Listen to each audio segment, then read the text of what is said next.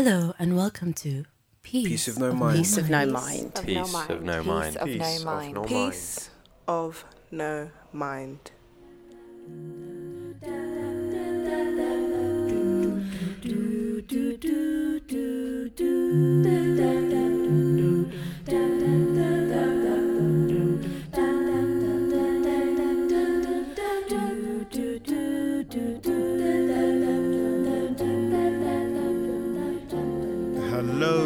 Name is Raymond Tanner, and you've joined us at Peace of No Mind. If you like today's show, hit us up on Twitter at Peace of No Mind and at Peace of No Mind Show on Instagram. You know what?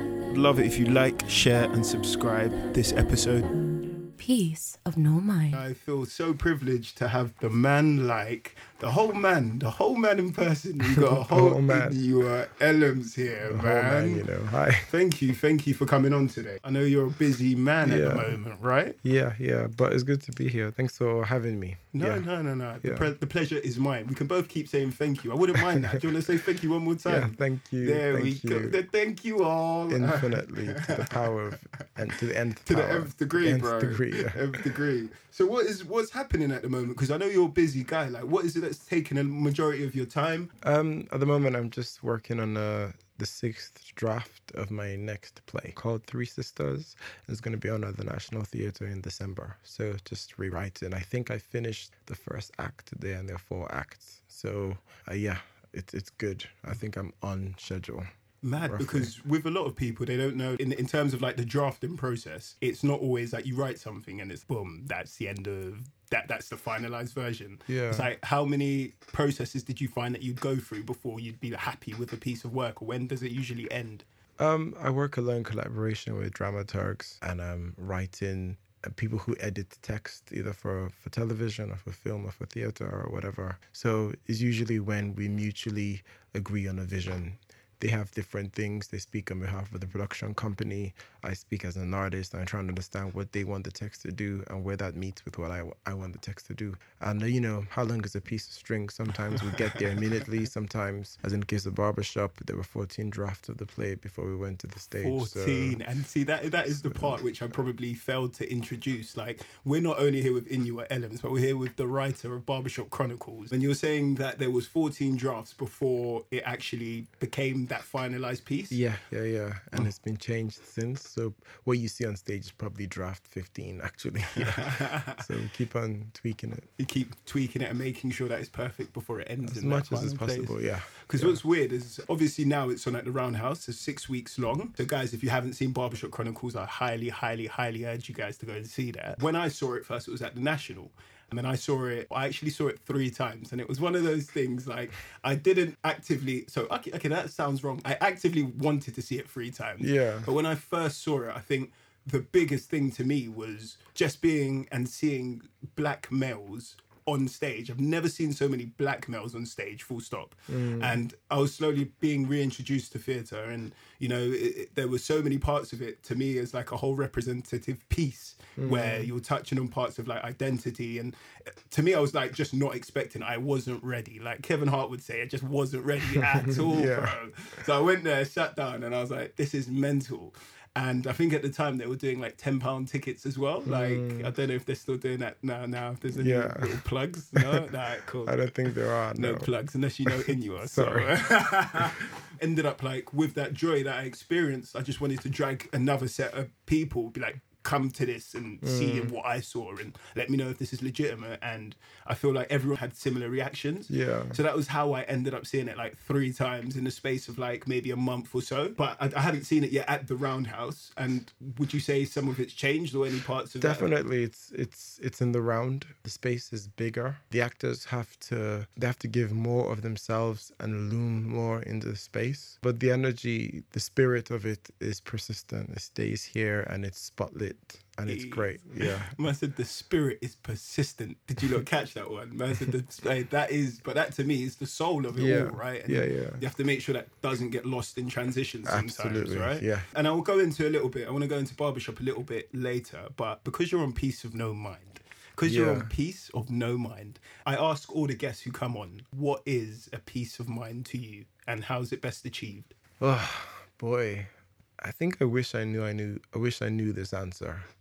And the honest the truth is I don't right now, if I'm honest. For me it's very fleeting, it's very brief.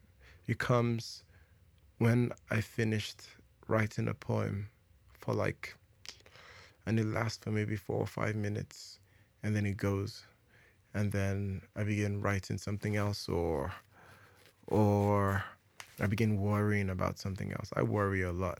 If worrying was an Olympic sport, I wouldn't even turn up because I'm worrying. You know, it's, it's crazy. And I try, I try not to, but I have an overactive imagination, and I have a restless voice. And as soon as there's calm, there's quiet, another voice in me starts speaking, and it keeps and it starts trying to find a form for its concerns, and that becomes another poem or another play or a line in something that doesn't exist yet. Um, I think peace of mind is figuring out how to quiet my overactive um, creative impulses, and I don't know yet how to do that or what can substitute for that attempt to always fill any void that I find coming. And the problem is when I find a void coming, I try to fill it with something beautiful, and that becomes plays, it becomes poetry, um, it becomes words, images, blah, blah, blah, blah, blah. But I don't know, maybe sometimes I should just let that void emanate, and then that will become peace of mind. So I haven't figured it out yet. It only comes after a poem, and then five minutes go, bang, something But then else. what you've just said is that it comes after a poem and then creativity sparks after that, right? Yeah. Mad. But no, that is a super profound way of like, geez, I think that might actually be one of the best Yeah. Mm. terminologies I've heard for peace of mind because it was very, very direct to your experience. Like, Yeah, yeah. So again, lovely. Thank you for coming on. I just wanted to know a little bit about some of your like earlier stages because where were you born and a little bit about your upbringing Mm. because I feel that that helps frame and understand the context for which a lot of your plays have been Yeah. created and where some of your just creativity in general sparks from. Yeah. I was, I was born in Nigeria in 1984 Where in Nigeria? in Jos. Okay. sort of in the north, considered part of the north. Geographically, sort of like slap bang in the middle of the country, those considered parts of the north. And I was born in a city which the British colonizers loved, and they really fought for just to try to beautify it. But in recent times, it's been overrun by Boko Haram. My father was a Muslim when he married my mother, who was a Christian, and there was this conflict over a Muslim man marrying a Christian, and all of that really dominated much of my childhood in the sense that I used to go to the mosque as often as I went to the church when I was Oh, a kid, wow. whereas my sisters only went to the church with my mother, which meant that I accepted a plurality of faith in the ways my sisters didn't really, and I always questioned that. And it's probably why most of my practice as an artist is questioning everything, even the things you shouldn't question. So I think that really colonized and affected the way I see everything and, and what I do, which is to try and break things down to the smallest and most brittle parts to see what is there and trying to reconstruct them into narratives so people can understand the meaning or point to what li- what meaning lies beneath. And I left in 1996, came to United Kingdom, and um, Did you come with both of your parents at the time? yeah, and my sisters. We all came together. My father came a few months before me. Then, then my sisters and my mother came uh, with me, and I lived in Victoria in my uncle's house. Though I schooled in Holland Park, and I met um, Jack Prideaux, who is the producer here, when I was 12 years old, my first day of school, and he's been the most c- consistent person in my life ever since. Um, I lived in Dublin for three years in that time, came back to London in 2002, and the following year I started working as an artist, and I've been self-employed ever since. And yeah, I've been doing this. Okay, so when you were saying like, let me take it back a little bit. When you were saying you went Holland Park, was that Holland Park School? Yeah. Yeah, okay, yeah. cool. That Notting school has birthed quite a few like artists and a lot of people. Yeah. Because even in terms of the location of mm. Holland Park, there's a lot of duality in in, in, in economic classes. Completely. Yeah. It's like crazy. You could be in Notting Hill one minute, and then you're like five minutes down the road, and it's like Ladbroke Grove. Yeah, yeah, um, yeah. And can you remember some of your like initial experiences, kind of coming from Nigeria and then over to because you said Victoria and Yeah. then moved to Holland Park. I was yo, I was an ignorant kid. Or rather, no, I wasn't ignorant. I had grown up in a Nigerian context and I knew that world well. But coming on to London, coming into England, there was just a lot of things that I didn't know about this country. And, and my first attempt was trying to figure out how to fit in, then slowly learning that I never really would. and I'll always be this weird ass Nigerian kid because the black British kids always made made me know that I wasn't black British, that I was an African. The Caribbean kids let me know that I was an African. and, you know, even the British African kids were like I was just fresh off the boat. So they didn't really accept me. I, I hung around mostly with the misfits. Um, Jack was a bit of a weirdo than I was. There was a guy called Louis who was from China. He had just come, and those were my, my boys. You know, we, we loved art. We used to come up with our own art projects and we just geeked out and everything together. I quickly became a jack of all trades. So I knew the famous kids, I knew the basketballers, I knew the athletes, I knew the guys in the choir because Jack worked a lot with the music people and I was friends through him. And I just used to float around everything. And then and because I was a really fast sprinter, a lot of the older boys wanted to race me. So I knew some kids in the old. So I became this sort of guy who never rolled with the crowd. I sort of was outside of it or worked tangentially through it. And it's always been my practice ever since I moved to Dublin for three years. And then just when I thought I was settling in, we had to leave and come back here to London. Then I started working as a poet, as an artist, when my primal instinct is to question everything and try and understand my questioning and then write it into art. So I've always been existing in liminal spaces, questioning, being an outsider looking in, which means frees me from a lot of responsibility. It means I can do whatever the fuck I want Yeah. write whatever you know I want. But it means that I'm constantly floating. And I keep on trying to find people who float like me. Mm-hmm. And it's good when we fight each other, but it means we're both floating. And, and that has its own set of problems. only for a short amount of time Yeah. as well that you might cross paths and we might be in each other's fields. Yeah, yeah, off. yeah, yeah. And you, did you come to like an understanding from early that it was okay to maybe not necessarily fit within any of these pockets? Or was it something that was quite a distressing feeling, especially like growing up, you coming, and of course you had some traits which were admirable, like you were a Mm. sprinter, and then there were people who probably appreciated certain parts of your personality. Yeah. But did you find, especially growing up as like a teenager, like it was Mm. like, oh, I, I, I like a bit of this, I like a bit of that, but the rest of people don't necessarily vibe with it. Yeah, yeah, definitely. Dublin was where I hit that the hardest because when my sisters and I started schooling there, I was the only black boy in the entire school. So there was a lot of ignorance and racism born of ignorance, mm-hmm. which I faced.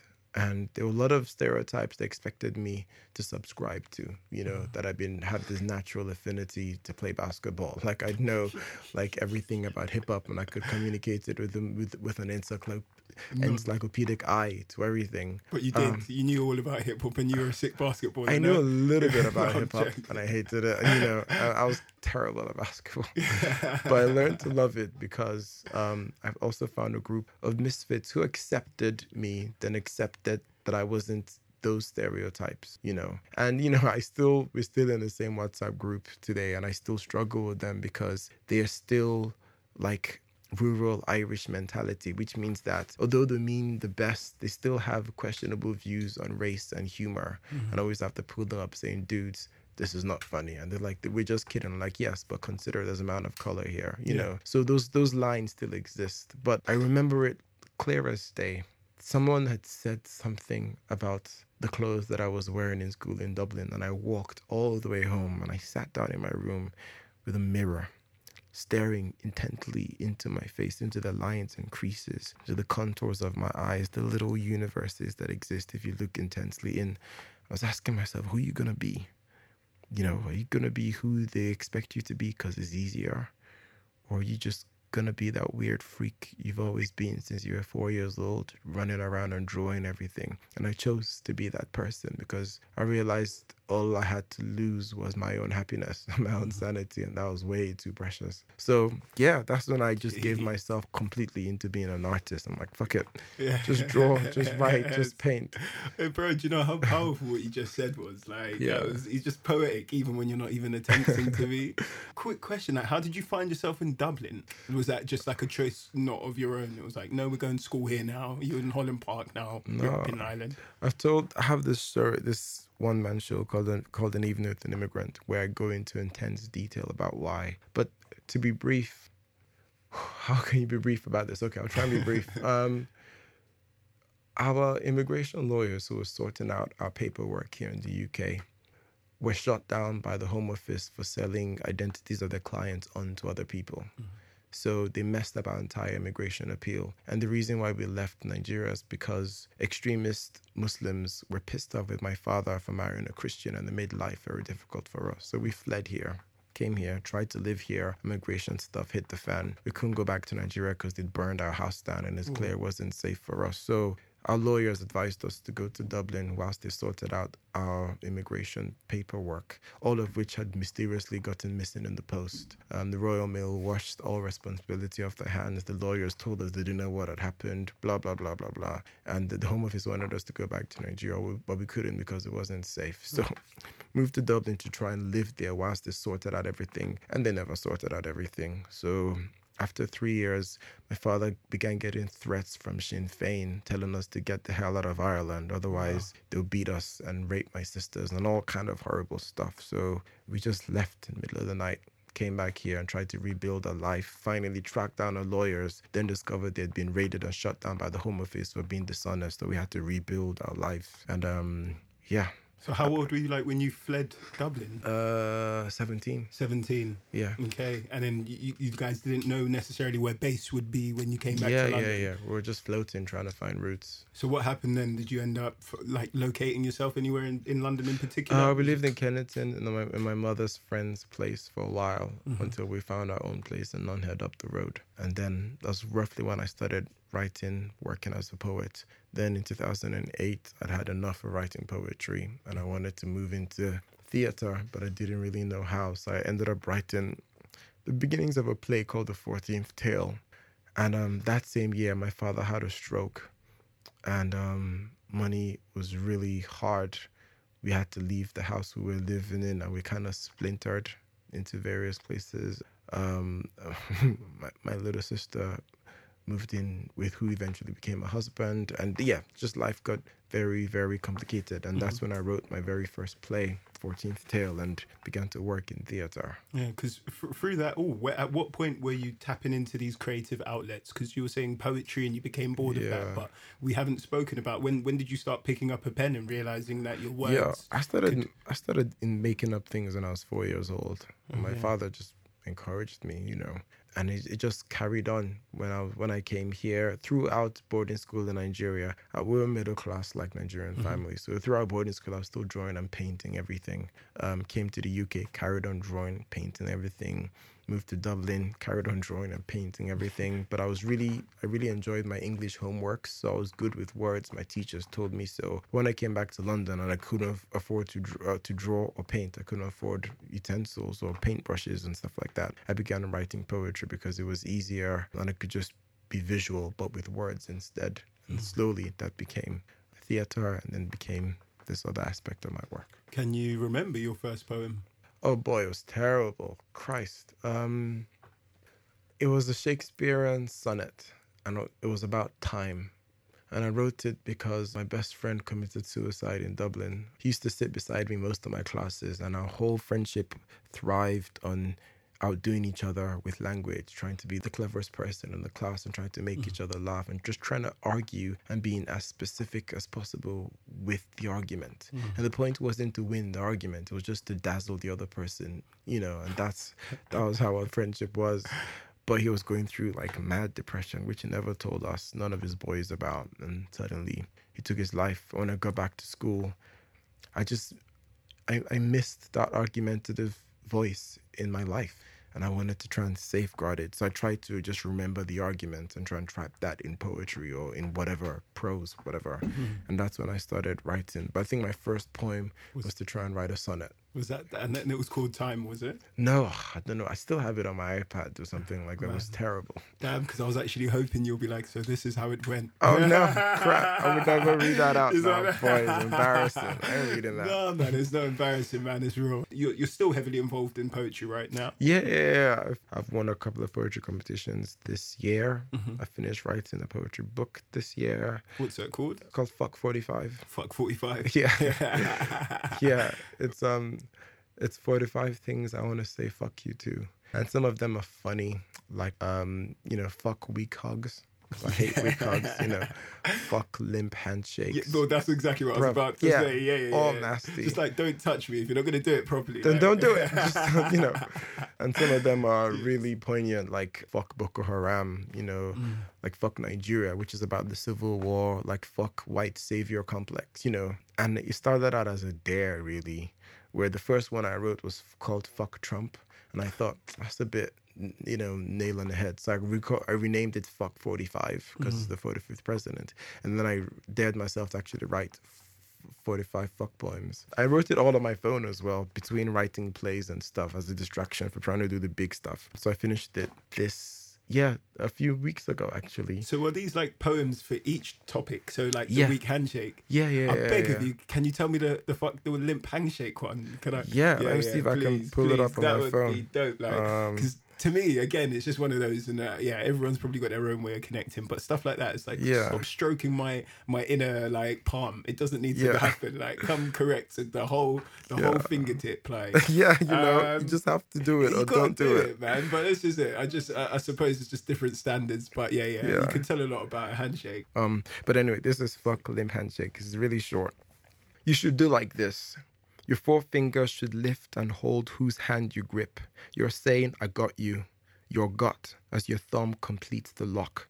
You push down as if leaving your thumbprint, as if gifting its minutiae of hills and valley, your soul's singular geography, your soul's surface code for this occasion of meeting.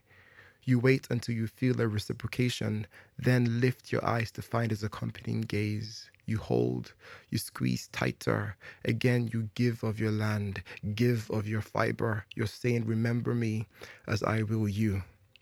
All through childhood, you practiced before a mirror, diligently imagining a truce in civil war, a father reconciling an estranged son, two media moguls merging their worlds. You bring such weight to first handshakes, only to reach out now, and what grasps you back is weak as cooked noodle, limp as warm slug, frail as stale celery.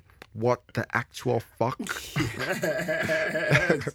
yes. Hey, that's just gonna be my ringtone. I don't even care, man. I'm gonna loop that. I'm gonna loop that, man. Hey, big up. Where can we actually just support uh, if we wanted to read some more of? It doesn't exist yet. It it's doesn't exist. on my phone. I'm sorry. Please, yeah. it needs to come out into this. Literally, I need to be able to grasp it, man. Because I feel super privileged that you've even managed to share a piece of that. So, kind of just touching on some of your the the journey of like creating theatre. Because when you were saying one of your first plays, it was what was the first play that you said that you created or Um, it was called the Fourteenth Tale. Fourteenth Tale, and was Yeah. that based off like a lived experience? Where was Yeah, it's a coming of age story. Really starts is my whole life. Well, one half of my life journey, um, which begins in Nigeria in 1984 and ends when my father had a stroke, which is that same year that I wrote the Fourteenth Tale. So it ends in what 2008 or nine, and and yeah, that's that's that's the play. okay, It was a coming of age that you can buy the text. It's published by Oberon, who published all my theater. nice. Look at Oberon. Big and they they got they got a good one, man. They got a, they got a real one still. Yeah. And then from that play, like how many like is this something that you, you you constantly in the process of creating text, and then maybe then you think this might need to be something that the theatre I'd love to see in theatre. Like, what is your kind of process for, or your the way that you kind of c- categorically create your next kind of piece? Um, I have a big mouth, and barbershop has changed my life. I mean, I guess the 14th Tale changed my life because suddenly I began to work and exist in theaters and theatric spaces. So lots of people wanted to help me tell the stories that I wanted to tell. But I have an endless amounts of, of ideas, as you know, like I can't stop churning them out. And I just have a folder called Someday Projects of just things that will make someday. And my creative process is that to write things down and just leave them to incubate until they're ripe. And then um, sometimes they come to fruition within a couple of years. Sometimes they take seven or eight. You never know. It's always in a stage of continuum. At any one time, I'm working at about 13, 14, 15 projects, and they happen in different scales. Sometimes I just work on it like, you know, a couple of days a week. Sometimes it's like one intense week and nothing for, I don't know, six months or something like that. But they're always something in progress. So how did barbershop find its way to the top of the pile? Like, Um, I started working on barbershop in 2009. I went on a research trip across Africa in 2013. Then I wrote a bunch of drafts until it came to the stage in 2017. And then it's been touring almost nonstop since then. So So it was an intentional journey. So because you're to talk about a research trip, Mm. like it's not something you just found yourself in parts of Africa and were like, No, no, uh, no, we you planned knew, that. you knew this is what you wanted to do. Well, initially, I just I forgot that barbershops existed because when I left Nigeria, my father would cut my hair, and I used to cut his hair. So we just we just I just used to Could get a it be zero. like, yeah, like what zero? that was Zero, yeah, ah. exactly. We didn't we didn't pay for it. It was all good. yeah. But it was a girlfriend I was dating way back in 2009 who was interested in public health. She did a master's at the London School of Hygiene and Tropical Medicine and just knew a lot about public health, both mental health and physical health. And she used, she works for the, you know, the World Health Organization and Medicine Sans Frontières. And she gave me this flyer about teaching barbers about counseling way back in 2009. I was like, what do you mean teaches barbers about counseling? She's like, what, this is the flyer. Maybe you should check it out. And she knew I was trying to create a visual art project in barbershops anyway. So I went down and just read the flyer and, and forgot how intense conversations at barbershops could get and how deep the relationship could be between the barber and their client. So I just wanted to see that happen and see if I can create portraiture based on those interactions. But no one was willing to pay me to write rhymes about haircuts or to draw or to draw uh, portraits about cuts. But the idea just stayed with me. And I was speaking with Fuel, who um, are my pro- who produced most of my theater work, and I just said I have this idea to try and write about barbershops because they are naturally dramatic and theatric spaces. People just tell stories all day there. And they found some money, and I spent one week, um, no, one month hanging around barbershops in South London. And because I was a typical Nigerian, I just wanted to be bigger. So I said, I think we can make something bigger here. And I spent one week hanging around barbershops in Leeds. Then I then we read everything I discovered and re- and, and I said, this is great, but we can be transnational with this, pan African with this. So they gave me a bunch of money, not much actually, like 5k. And for six weeks, I just traveled across the continent on my own with my dictaphone. Me, the Brit- the British Council helped me meet some barbers who introduced me to their clients, and I just I just go there for one week and just listen and talk and ask if I could record the conversations. And I returned with 60 hours worth of interviews, which I transcribed into four hours of theater, which we shortened to an hour and 45. So there are whole scenes that no one has ever seen that I still have on the, my the computer. X-rated barbershop. Yeah. Telling you. barbershop after hours, man. but again, that whole process of the dictaphone and then collecting all of that data, like Mm. that, that in itself, like to start sieving through. When did you start like realizing like certain pieces needed to be used? I had this blanket rule, which was that if the same topic came up three times, then it will make it into the play. So if I went to Lagos and they were talking about something, I went to South, South Africa and talked about the same thing.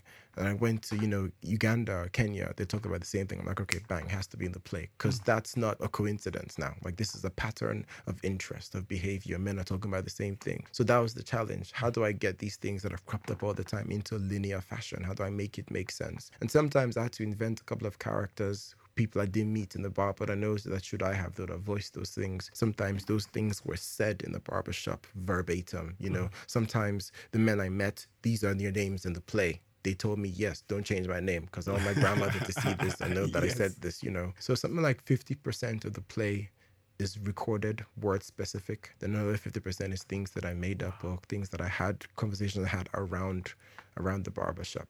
So there's genuine lines in barbershop Yeah, yeah, chronicles yeah, that is yeah. directly from a barbershop, let's say in Kenya and South Yeah. Africa. Yeah. Can you remember like one significant moment, like maybe just on all of your travels, and it might not necessarily have been reflected in the play, but there was Yeah. maybe one moment in a barbershop where you're like, Um, the stuff that Mohammed says in the big scene in London, where he talks about the difference between white women and black women, that that shit, most of it is verbatim. You know, the actors they try they freestyle a little bit and improvise some lines, but the core of it is a man I met in Peckham in a barbershop who was just talking about this thing that happened where this white woman, because it was a Muslim, didn't drink, so he drank Red Bull and they went home at a shag. You know, all of that stuff. True. Just have this dude that I met where they talk about the difference between pidgin how um, p- p- pidgin English in Nigeria has been anglicized, corrupted by proper English. Again, that is verbatim. The bit about South Africa, the deep critique of Nelson Mandela, um, Simphiwe, who I met, who was an alcoholic. I met him in an airport on my way, and he just asked me what I was doing. I told him, yeah, I'm flying to Joburg to research this play. And we met, and he just told me his whole life story. Told me I could record it. So, and, you, and you still got some of these raw recordings. yeah, yeah, yeah. That would have been so cool if you could have put that on a tape or like incorporated some of those sounds in the actual live yeah. theatre, man. Yeah. That's just me with my own little creative spin. Like in the part two, I'm working on that. You're working on it, yeah. no, but that's Yeah. dope, man. And like, at what point? So now you've collected all of this data. When did you lot realize? Wow, we've got something here that is. You know, this is really going to Um, capture the hearts of a lot of individuals. It was a really benevolent, kind, wise man called Sebastian Bourne. Everyone calls him Bash. He was the literary uh, manager at the National Theatre. And I transcribed the entire thing, like four hours worth of text. And most plays at the National, like at the longest, they're three hours. So for me, delivering this massive play was something. And I gave it to him and I told him to read it.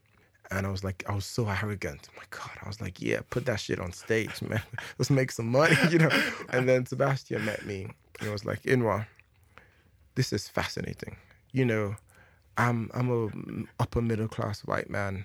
I've never heard any of these stories. It's I'm I'm just as a fan of anthropology, as a you know man who has read who's invested in African theology and, and, and culture, like this shit is blowing my mind. However, this play lacks dramatic momentum. I was like, all right, cool. What's dramatic momentum?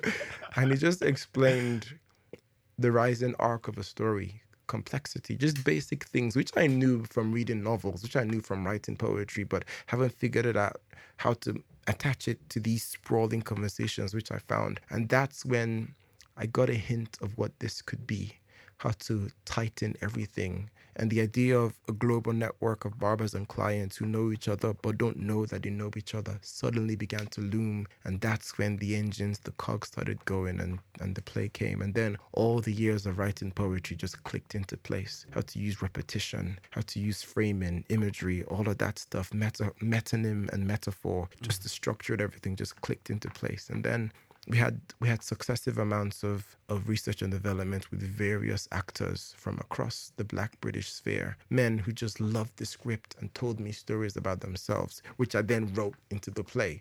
You know, they gave me so much of themselves. That first act, uh, that first set of actors at the National, all of them are worth their weight in gold. Yeah. they were just just awesome. See, that was what I was even going to say. Like, how was some of the, the, the actors picked for these roles? Yeah. was there was there some criteria in your mind where it's like, not only did I need you to fill that text, but mm. there's something more that I needed from you. Yeah, yeah, yeah. Because we'd, you know, we'd call them, we'd sit down, we'd talk, we'd discuss certain lines. They'd critique one point, they'd agree with another. They'd tell me stuff about their ch- in childhood. One of them called his father on speakerphone and just put it on the table, then asked his father a question about his own childhood. That was how open and safe a space where his father was talking about fathering him mm. in the room in relation to certain lines or things we'd said. So hmm. it was it was it was incredible. It was incredible. Yeah. Yeah. Even like some of one of the themes again when you're talking about the therapy and the therapist of like being someone in a barber chair and like almost allowing yourself to kind of get lost in your problems while getting your hair cut.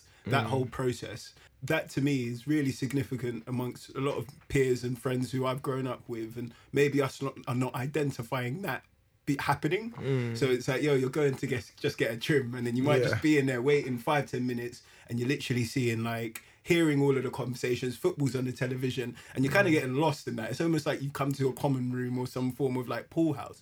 And it's only like after I saw the play, I realized that that moment was really significant, mm. and I probably weren't putting as much value on it at the time because for a lot of people who might not have access to places where they can allow themselves to totally be engulfed Yeah. by their surrounding, like something as simple as a barber shop. And I say simple because it's ten pound for a trim, not mm. fifty pound for an hour with a therapist. Yeah, yeah. That makes all the difference. And having a connection with a wider group of people who you think share similar experiences Yeah, is yeah. super powerful, man. Yeah. Like, super powerful. So kind of off the back of that, it got it got previewed and then it went around and then what was the initial reactions to that like everyone was like this is amazing five stars by the guardian Yeah, um, five stars by almost everyone. To Five be honest, yeah exactly it was kind of damn boy you tell him yeah. no, but I say that because we we were surprised. All of us were taken off guard after that first preview, where we had people in the audience responding to the lines at the National Theatre. Yeah. That they had never seen anything like that before, where the demarcation between play and between the fantasy and reality, between the audience and the actors were so blurred. It, it was it was it was crazy. After that first preview, even the play was ten minutes longer than it was. It just er- erupted into a deafening round of applause. Yes. The actors and I right? and the, the director were just looking at ourselves, shocked. Like what the hell just happened? Like like we knew we had something in the room, but we're completely dumbfounded. Mm. Yeah. And then ever since then it was just a re a re-realization and understanding of what we had done, how it worked, why it worked and how to make it better. Mm-hmm. And each time is a confirmation of that when we take it to like when we're in America and New Zealand and Australia in almost exclusively white spaces and there were still people just loving it. And has just- has it gone on tour to other? So you've taken it Australia, New Zealand. Yeah. So this is things that in in big theaters as well. yeah, yeah. Sometimes we're playing in three thousand seater venues, which is nuts. Mental. Which is nuts. You know, so Damn. yeah, it's been And it's been- it's it's similar reactions internationally. Yeah, I mean, there were some which were slightly different than others because when you play to a London audience or to those in a cosmopolitan city, it's different because those people in the audience are watching their uncles or their fathers on stage. Whereas for audiences who are not black, who are not people of color, they are at first watching black men on stage rather than their uncles or their brothers. And they're black men they are seeing through the filter of all those negative news headlines or whatever. Until finally, halfway through the play or something like they click into, oh, whoa, these are just people and they have the same concerns that I do. They just look different to me. Mm-hmm. You know, so there's a slower rise to warmth, mm. it rise to true empathy and sympathy with the characters. But we get there eventually, yeah. Whereas with London audience, it's just bang, first scene, you're there. Yeah, the first jokes is coming Yeah. like him lying down on the, on Yeah. the mattress. Yeah, yeah, Yeah. I remember it well, man. And I remember even at the national, like majority, I, I saw a matinee, and you got to remember who who goes to the theatre. Think about the type of person that's at the theatre at 1.30 in the afternoon. The type of individual who has freedom and probably financial excess to go to the theatre at the national at 1.30. And I remember being there, and it was just yeah, man, seeing so many people like ri- with hard hitting topics, especially when I'm talking about Nelson Mandela. And Yeah. there were there were moments where I, I looked around and just seeing them being engulfed by that, like I was just looking around and I was just like, damn, like these are legitly enjoying this, like, Yeah. and they're getting like, uh, even if it was a slice of a perspective Yeah. Mm. into someone's existence, like what you're experiencing for an hour is what some people this is their everyday life, and Yeah. the fact that now you can probably walk out of here and just say, okay, I, I kind of get it a bit, or you might have an experience or you might have an encounter later on in life, and you're like. I get it a little bit more because I've seen that. Mm. Yeah. So that kind of long term effect, you never really know what you're doing, and you've created that. But the ripple that that's going to have in society, Mm. it's mental, man. Like, it's really it was really telling and there's some jokes which are so layered that when people get it i geek out mm. there's some jokes which are like three layers deep okay, what You can know? you remember? No, actually, don't even say it. To yeah me, i I'll be that like, yeah right. be looking for it but it's only it's only some i think only one person other than the creative team who really understood that the three founding fathers of the play are called malachi elnathan and emmanuel and they represent the three main tribes in nigeria uh-huh. malachi is he's yoruba emmanuel is igbo and elnathan is hausa. You know so what i was i don't know man. I i love nigeria as a country. One of the things i love is that we still exist. We should have splintered. We had a whole civil war you know how many years after independence? Uh, but there's something which binds us together even when we are at, are at most cantankerous at most explosive. And um and i wanted to keep that as the grounds on which the entire story was built so he's the only, i think it was only one member of the audience who got that who was like are you telling me this was your plan? I was like, yes, yeah. That's what I was trying to say. I was like, okay, well okay, done, okay, man. yeah. Well done, you. done. So, what what does it look like? Because obviously, after creating a piece like that, now I I actually saw the Half God of Rainfall at um, the Kiln Theatre in Kilburn as well. Mm. But when you create a piece like Barbershop, are you ever concerned that your other theatre or the pieces that you're writing, do you ever hold it to the same sort of standard as Barbershop, or is it obviously all of the plays are going to be you think are great? but are you a bit concerned about releasing it into the world for someone else to maybe consider it as a similar standard, or it doesn't matter? You just create because you create. Um, I, I think I just create because I create. Trying to judge yourself on your past successes means that you're living in the past, you know, and you can't really do that because there's set of circumstances which happened to create barbershop and to make it the success it's been. Some of them were beyond my control. Many of them were. I think one of the reasons why Barbershop banged so much in the year it came out is because we spent a whole year of seeing negative portrayal of black men. That year was mad.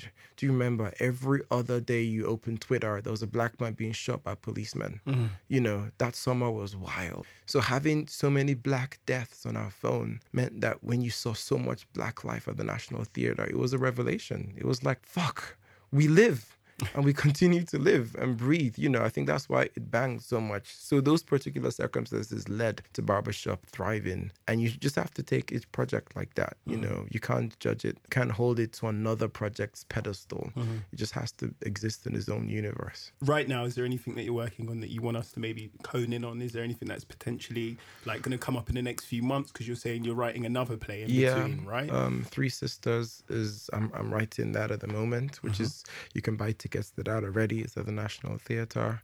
And um, there's one event on the 5th of January. I'm going to list it on my website, which is where I'm going to read all the fuck poems in a theater in Soho. Please. Um, on the 5th. I think it's on a Sunday or something like that. Actually, let me just check that out. Be, be yeah, be, be accurate be in accurate, terms of, yeah. yeah, you know, I'll, I'll, I'll, help you out and yeah, the date. But um, yeah. let me see. Uh, 5th of September at the Boulevard Theatre at 4 p.m. Sunday afternoon. Okay, you um, heard it. So 4 p.m. Sunday afternoon, the 5th of. 5th of of January, sorry. Okay, 5th of January, 5th of January. Boulevard Theatre, Soho. I'm going to read all the fuck poems. Yes, and they can get tickets on your website, right? Or yeah. link you to where the actual, yeah, yeah the yeah. payment if you places. just type it in, you can buy it. Yeah. Cool. And um, as we're kind of drawing to a close, what did Barbershop Chronicles, or you creating plays, what has it taught you about yourself? I'm still, I'm still processing, I'm still learning. What it's taught me is as much as possible to honor the process of collaboration which is necessary to theater. I have my own set of skills. The director has a whole set of skills. The set designer does, the lighting designer, the sound designer. And I have to try as much as possible to trust them. I say try because I'm still human. I'm still I'm still a lone man. I still write poetry and, and I still have this lone voice in my head which makes me think sometimes that I can do everything even though I know I can't. Mm. So I need to let go of that process to really create a conducive space for collaboration and the space to sculpt prime art. And and you really need that. So that is, is one thing that Barbershop taught me because all of the creative team did things I could not have conceived of myself. So so that's it. Um, another thing is just to be patient, man. We live in, in a fractal world where Twitter creates the illusion of, of time and the speed of time and the importance of creating things in the now. That isn't healthy for the human mind, mm-hmm. and it is counterintuitive to the African spirit. Um, and I say that because we're we're we're late at everything because we have to respond to time like the play says. And there's this there's this belief among afrofuturists that africans are almost by design futurists. We live in the future. We live in hope because we come from a place of lack and suffering. But the only reason we're able to wake up in the morning is because we can always envision a brighter future. We live in the present, but our minds are in the future. We are Afro futurists, you know, mm. and think that really underlines a lot of my work, which is why I'm able to work on a project for 10 years in advance because I think we're going to get there in the end. so just trust in that. Barbershop taught me that. Just patience, longevity. That is beautiful, man. Mm. That is beautiful. And kind of just off the back of that, what's like a really memorable lesson that your parents have taught you that's still necessarily ingrained or it's ingrained in what you do? Um my parents, oh wow, that's that's a really big question. There's so much to draw from. Um from my mo- my mother's like a really staunch Christian and she's she always champions that I believe in God or that I believe that everything will be okay. I get that from her. My father is probably persistence and perseverance. He's always been that. And the nature and the importance of risk sometimes. Sometimes you get things Um, sometimes you don't. And my father, I don't really keep grudges.